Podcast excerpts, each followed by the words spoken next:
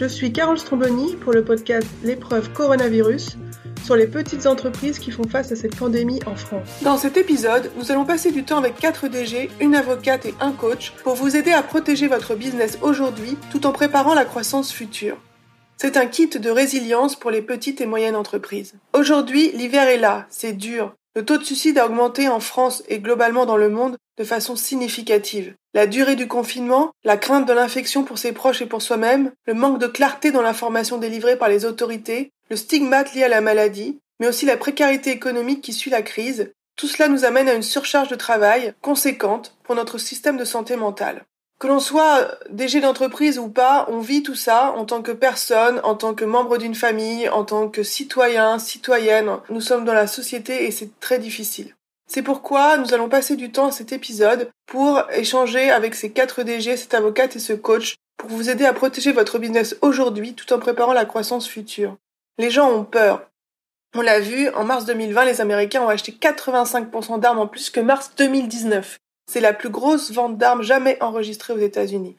Les personnes ont peur, certaines sont déprimées, ce n'est pas un moment facile pour les affaires. C'est important de passer cet hiver, et vous allez entendre des conseils pour y arriver, mais aussi pour préparer le printemps et les saisons qui suivent, et le prochain hiver. C'est dans l'adversité que l'on se révèle. De même que le pouvoir révèle les gens, ou les corrompt, c'est selon, l'adversité révèle les leaders, que ce soit dans le domaine de l'entrepreneuriat, qui est notre sujet ici, ou que ce soit dans d'autres domaines. On l'a vu en politique, dans la gestion du service public au sens large, du service hospitalier. Les leaders sont des personnes qui arrivent à surmonter les difficultés en élevant les autres, en nourrissant une capacité d'exécution sans faille et en prenant les meilleures décisions stratégiques. Et ici et maintenant, il ne faut pas se rater. Quand j'ai interviewé Shema Bourguiba d'aujourd'hui demain, qui a vu son restaurant fermé du jour au lendemain, ou Céline Rémy Visselink pour les salles de sport Néonès et Épisode, qui ont elles aussi fermé du jour au lendemain, je n'ai pas entendu des DG qui attendaient que les choses reprennent leur cours, mais j'ai entendu des personnes qui innovent, qui préparent la suite, et dans ce cas, qui mettent l'accent sur la digitalisation de leur business, d'une partie tout au moins. Et c'est là mon premier conseil. Préparez-vous à ce monde encore plus digital, où il faut assurer un service en ligne, une vente à distance, d'un produit ou d'un service. Musclez-vous très fortement sur ce champ-là.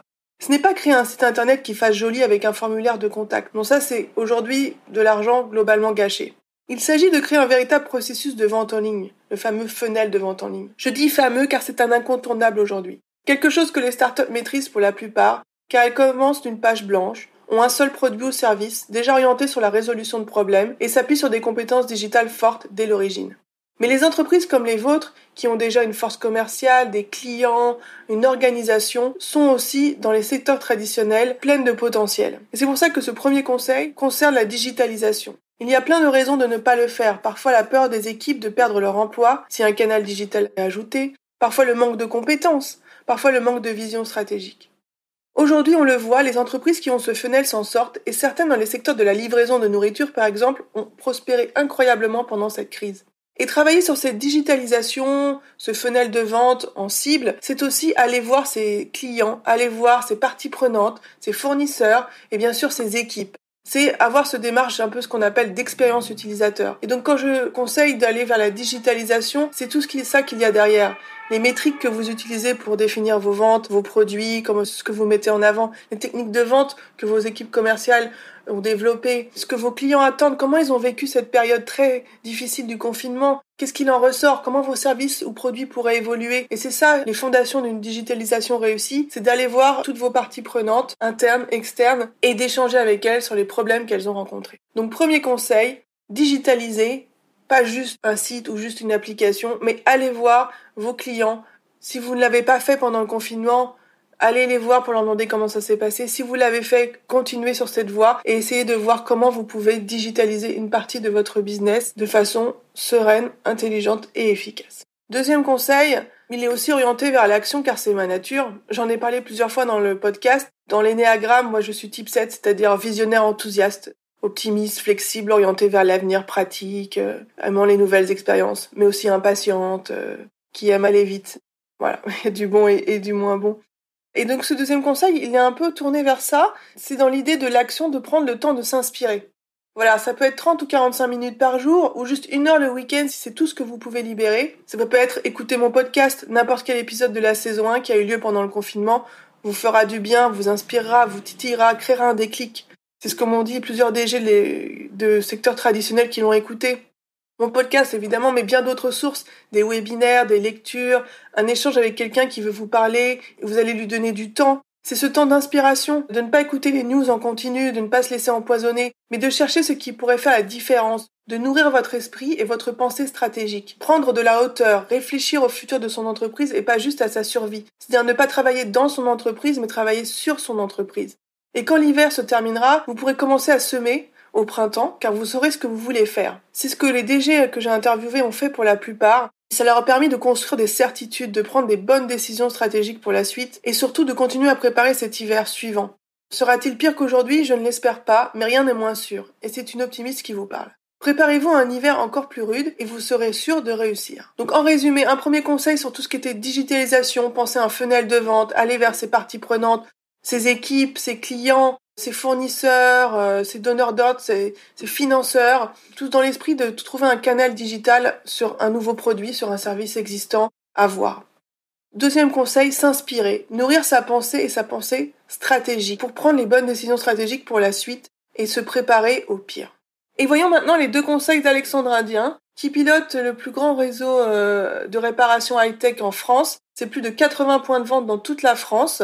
Eux ont été impactés par le coronavirus car ils ont dû fermer la moitié de leurs euh, magasins pendant le confinement. Le reste a pu rester ouvert mais avec une perte de chiffre d'affaires très significative. Et pourtant, des décisions stratégiques qui ont permis d'avancer et qui permettent de rebondir dès le déconfinement. Voyons ce que Alexandra Dien vous conseille. Je pense qu'il faut prendre les choses vraiment euh, pas à pas, essayer de rester le plus serein possible en tant que directrice générale, je me dois d'insuffler la bonne atmosphère euh, au sein du réseau, d'être en stress, euh, c'est pas quelque chose que j'ai envie de communiquer à mes équipes.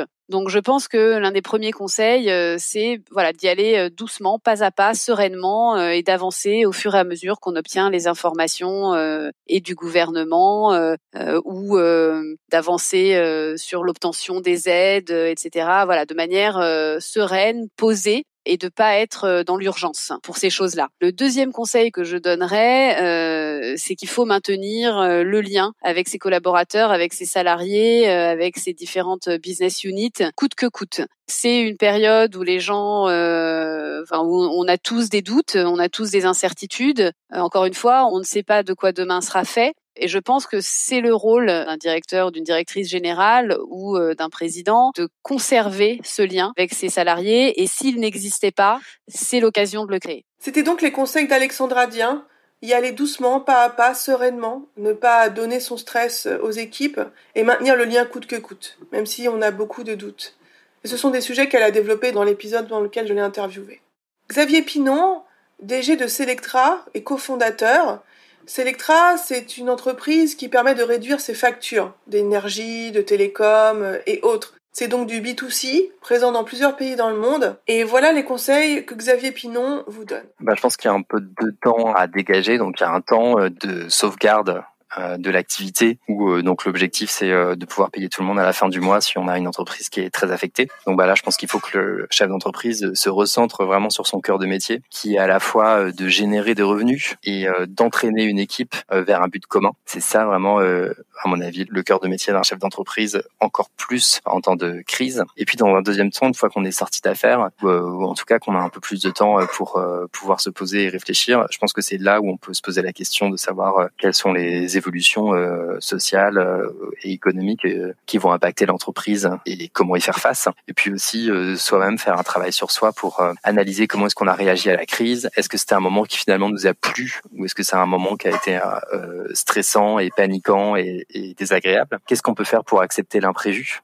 Est-ce qu'il y a un travail sur soi à faire pour se dire bah, je sais pas ce qui arrivera demain et c'est pas grave et plus je montrerai cette sérénité et plus mes équipes seront elles aussi sereines et donc a priori épanouies et efficaces. Et du coup, il y a aussi un travail à faire sur quelle dynamique euh, humaine je peux créer au sein de l'entreprise. Finalement, de être coupé de mes équipes et au quotidien, ne pas les voir. Qu'est-ce que ça me fait? Est-ce que ça me manque? Est-ce que euh, je me rends compte qu'en fait, je suis fait pour le travail euh, en équipe avec des gens autour de moi? Et je pense que ça fait progresser euh, énormément sur la compréhension de soi. C'est un peu ce qu'on, quand on vit d'un autre pays, on comprend mieux la France. Là, quand on est isolé en télétravail, en confinement, on comprend mieux ce qu'on vit au quotidien. Donc c'est aussi l'occasion d'un chemin personnel en plus d'un chemin professionnel. C'était Xavier Pinon, DG de Selectra, qui insiste donc sur la nécessité d'entraîner ses équipes vers un but commun, encore plus en temps de crise, et aussi de se poser des questions qui parfois sont difficiles. Qu'est-ce qui me manque? Qu'est-ce que ça me fait? Quelle dynamique humaine je peux créer dans l'entreprise? Qu'est-ce que ça me change en moi? Comment je me comprends? Et ça sont des choses qui ne sont pas évidentes euh, quand on est pris dans l'action, quand justement on essaie de sauvegarder la vie de son entreprise. C'est un chemin personnel évidemment aussi bien que professionnel. Ensuite, c'est Jean-Marc Neveu, qui est DG de quatre sites industriels dans la plasturgie, dans la Vienne et dans la Vendée. Il est situé euh, principalement à Châtellerault.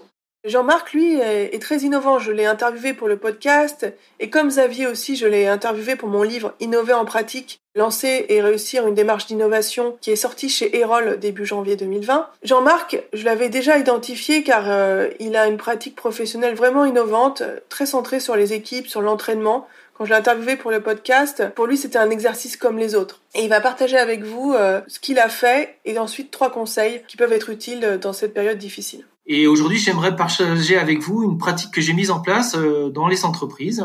En effet, depuis quelques années, nous sommes exercés avec l'ensemble des salariés à jouer. Oui, à jouer avec euh, des serious games, des serious games type Lego ou des diagrammes type spaghetti. Les objectifs de ces jeux, en fait, de ces séquences, c'était en fait de construire une vision partagée de l'ensemble des processus de l'entreprise, des acteurs et des liens entre services. Et puis c'était aussi de soumettre ces différents euh, processus à différents scénarios de crise. Par exemple, une explosion de la demande, par exemple une pénurie de la matière première, et de vérifier euh, si ces processus étaient euh, résilients et le cas des échéants d'inclure des plans d'action communs pour qu'on puisse améliorer et fortifier ces processus. Et puis surtout, c'était aussi partager un moment convivial, de mixer les équipes euh, de production, les équipes commerciales, administratives et direction qui avaient peu l'habitude de se rencontrer. Alors, non seulement nous avons passé une bonne journée, mais nous avons aussi élaboré des solutions concrètes. Hein. Par exemple, nous avons aménagé une cellule de travail dédiée pour euh, le cas où il y aurait une explosion de la demande pour faire face à une demande client euh, d'un de nos clients automobiles notamment, pour passer d'un passage de pré-série un, passage en grande série de façon extrêmement rapide. Ce qu'on peut dire aujourd'hui, c'est que ces exercices euh, répétés de Serious Game sont aujourd'hui des forces pour affronter euh, l'ensemble des changements euh, présents et ceux à venir. Parce que l'idée, c'est quoi? C'est que pour partir lancé, c'est-à-dire être en mesure de déployer efficacement son positionnement face à des changements brutaux des marchés, de la concurrence, et d'emmener surtout l'ensemble des salariés et de ses parties prenantes, j'ai imaginé trois conseils pour vous mon premier conseil, c'est revoir très régulièrement l'efficacité de ces processus et les revoir euh, avec toutes les parties prenantes, donc c'est-à-dire ses salariés, ses clients, enfin tout son écosystème, de tester des scénarios un petit peu improbables qui impactent. Et euh, une fois qu'on a testé ces scénarios, avoir identifié des risques associés et ce, bien sûr, avec tous les membres de l'écosystème. Et puis, en fait, à la fin, mettre en place une culture de remonter des informations, surtout euh, sur le temps qui court, puisqu'il va falloir très rapidement remonter des informations pour pouvoir prendre des décisions et, on va dire, donner une efficacité aux processus qui vont être nouveaux ou être améliorés, et ce, indépendamment des niveaux hiérarchiques. On vient donc d'écouter Jean-Marc Neveu, et avant lui Xavier Pinon et Alexandre Adien, qui sont des DG de petites et moyennes entreprises. Dans toute la France, euh, Alexandre Adien est à Toulouse, Xavier à Paris et Jean-Marc à Châtellerault, avec des problématiques différentes, mais toujours des conseils qui visent à vous aider à passer cet hiver difficile et à préparer la suite, à se préparer au pire et à prospérer dans cette phase. J'avais aussi envie d'inviter euh, des experts. Donc là, nous allons entendre Inès Grison, qui est avocate au barreau de Paris en droit des affaires. Il y a bien évidemment pas mal de, conseils qu'on pourrait donner. Je dirais que si je vais retenir deux points, euh, je dirais euh, tout d'abord vigilance. Vigilance notamment aux effets d'annonce qu'on peut avoir euh, à la suite des mesures qui ont été prises par le gouvernement. On a entendu beaucoup de choses données très rapidement par le gouvernement. On pouvait être tenté d'agir euh, un peu dans la précipitation et de prendre euh, tout de suite des mesures. Et c'est là où je pense qu'il est très important d'avoir réagir vite, mais de façon éclairée. Et pour cela, de prendre connaissance autant que possible des textes précis et ne pas se limiter à ce qu'on peut entendre bah, par le gouvernement principalement. J'ai notamment à l'esprit ce qu'on a eu comme effet d'annonce par rapport euh, à l'arrêt de travail pour garde d'enfants. Certains dirigeants étaient peut-être incités à euh, mettre en place ce dispositif euh, très rapidement, sans forcément comprendre très bien les tenants et aboutissants. Et ce qui pouvait, à mon sens, ce qui a créé certaines déconvenues pour les salariés notamment qui auraient eu un temps d'ancienneté limité au sein de la société. Et je pense que euh, pour éviter les déconvenus et ensuite donc euh, les répercussions que ça peut avoir sur l'employeur et donc sur le dirigeant lui-même, sur le fonctionnement de sa société, il est important voilà de peut-être de faire euh, une analyse scrupuleuse des textes. Je préconise surtout dans ce type de cette situation où la loi évolue très vite et qu'il y a des chamboulements, des bouleversements très euh, régulièrement, presque tous les jours, euh, comme on a pu le connaître là dernièrement, de faire des veilles euh, presque quotidiennes sur ces textes.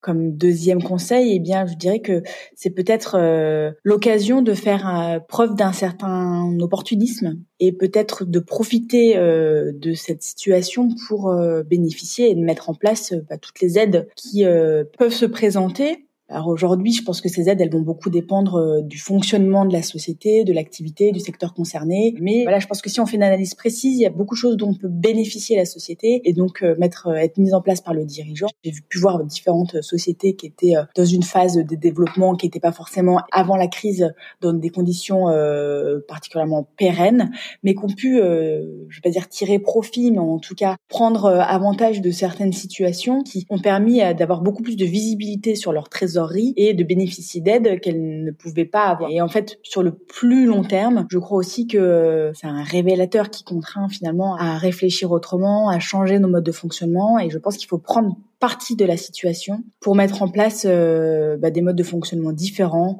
On le voit aujourd'hui le télétravail. Est-ce que c'est pas une façon aussi de repenser ce télétravail qui autrefois n'existait pas vraiment? Alors bien sûr, sous réserve que ce soit compatible avec l'activité, mais il est certain que, à mon sens, le télétravail n'est pas une perte en productivité, bien au contraire. Et euh, peut-être qu'il y a des choses à réfléchir de ce point de vue-là. Pareil dans la gestion des locaux, on avait euh, des, des baux peut-être très contraignants, peut-être réfléchir à des nouveaux modes d'exercice et réfléchir peut-être à des baux un peu différents, à des modalités de travail un peu différentes. Donc pour récapituler, je dirais vigilance et euh, réflexion euh, sur comment tirer parti d'une situation qui initialement euh, était plutôt défavorable. Je pense qu'on peut en tirer un enseignement assez riche et mettre en place des choses qui, sur le long terme, seront tout à fait positives pour le développement de la société. Nous avons donc entendu Inès Grison, avocate en droit des affaires au barreau de Paris. Elle accompagne de nombreuses entreprises. Quand elle conseille cette vigilance euh, par rapport aux effets d'annonce, ça, je l'ai entendu à plusieurs reprises de la part des DG que j'ai interviewés dans le podcast.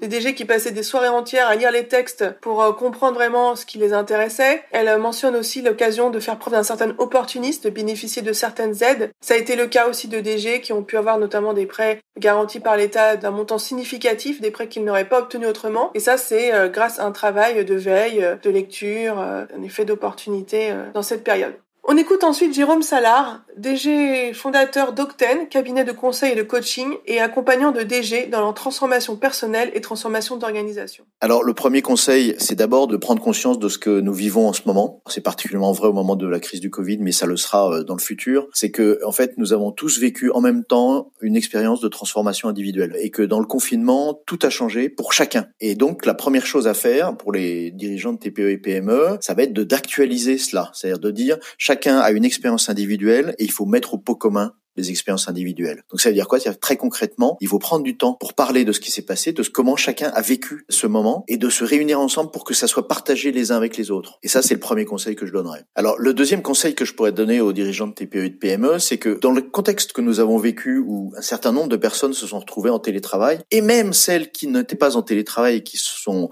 aussi retrouvées à travailler ensemble, eh bien, euh, il y a une dimension très importante que j'appelle l'inclusion, qui, qui de facto par ce qui s'est passé, c'est un peu distendu. C'est quoi? C'est de prendre conscience du fait qu'on appartient à un groupe, prendre conscience du fait que nous sommes des éléments importants dans ce groupe et que nous pouvons participer aux travaux de l'entreprise. Et compte tenu de ce qu'on a vécu là, ça nécessite d'être retravaillé. Et c'est très important parce que c'est quelque chose qu'il faut travailler tout le temps. En fait, cette notion d'inclusion vient des travaux de Schutz, qui euh, était sous-mariné pendant la Seconde Guerre mondiale, et l'armée américaine lui a demandé de travailler sur comment les équipes sont performantes. Il dit il y a trois niveaux. Il y a le premier niveau, c'est l'inclusion. L'inclusion, c'est quoi? C'est je fais partie du groupe. Et faire partie du groupe, ça veut dire je te reconnais, toi, Carole, comme étant quelqu'un ben, qui a des passions. Par exemple, j'aurais pu parler de passion aussi, qui a des passions, euh, qui a des, des, compétences, qui apporte quelque chose au système, mais qui est une vraie personne. Et donc l'idée, c'est de faire des binômes, pour être très précis, c'est tu fais des face à face où tu échanges avec une personne, ensuite tu échanges en petits groupes, ensuite tu échanges en grands groupes, et à chaque fois, l'idée, c'est de se présenter tel qu'on est. D'accord? Ça, c'est premier niveau, en fait. C'est vraiment, je suis dans le groupe. Parce que le deuxième niveau, c'est le niveau, je suis compétent. C'est-à-dire qu'en fait, le système a des règles qui permettent à ce que tout le monde puisse parler. Je vais reprendre l'exemple de la marine. Dans la marine, le capitaine est obligé d'écouter un matelot. S'il ne l'écoute pas, c'est une faute. Et donc ça veut dire quoi? C'est-à-dire que toute personne sur le bateau est compétente pour parler. Mais pour que ça soit possible, il faut que des règles soient établies. Et donc ça c'est le deuxième niveau, on appelle ça le contrôle. Et Schutz a donné un troisième niveau qui est le plus intéressant en fait quand on y pense, c'est l'ouverture. C'est l'ouverture qui dit est-ce que je suis euh, aimable inconditionnellement? Est-ce que je peux m'ouvrir à toi? Nous travaillons ensemble, nous sommes dans un univers professionnel parfois difficile, mais donc je suis important puisque je parle avec toi, je suis dans le groupe. Je suis compétent donc je peux dire des choses, mais est-ce que je vais m'ouvrir au fond à toi Et donc là l'ouverture, c'est vraiment un travail qui ne vient qu'à après ces deux premières phases inclusion-contrôle pour pouvoir permettre à que les gens puissent se dévoiler. Et pour qu'ils puissent se dévoiler, il faut qu'il n'y ait pas de jeu de pouvoir. Et pourquoi tout ça c'est très intéressant? C'est parce que quand tu fais ça, quand tu travailles ça, il peut plus y avoir de jeu de pouvoir, il peut plus y avoir de manipulation. Parce que de facto, le système a construit sa capacité d'être une équipe performante. Et la conclusion que dit Schutz, qui est très intéressante, c'est qu'il dit pour être une équipe performante, il n'y a pas besoin d'avoir un bon chef, même si ça aide, ou une bonne chef, hein, bien sûr, même si ça aide. Il n'y a pas besoin d'avoir de la diversité, même si ça aide.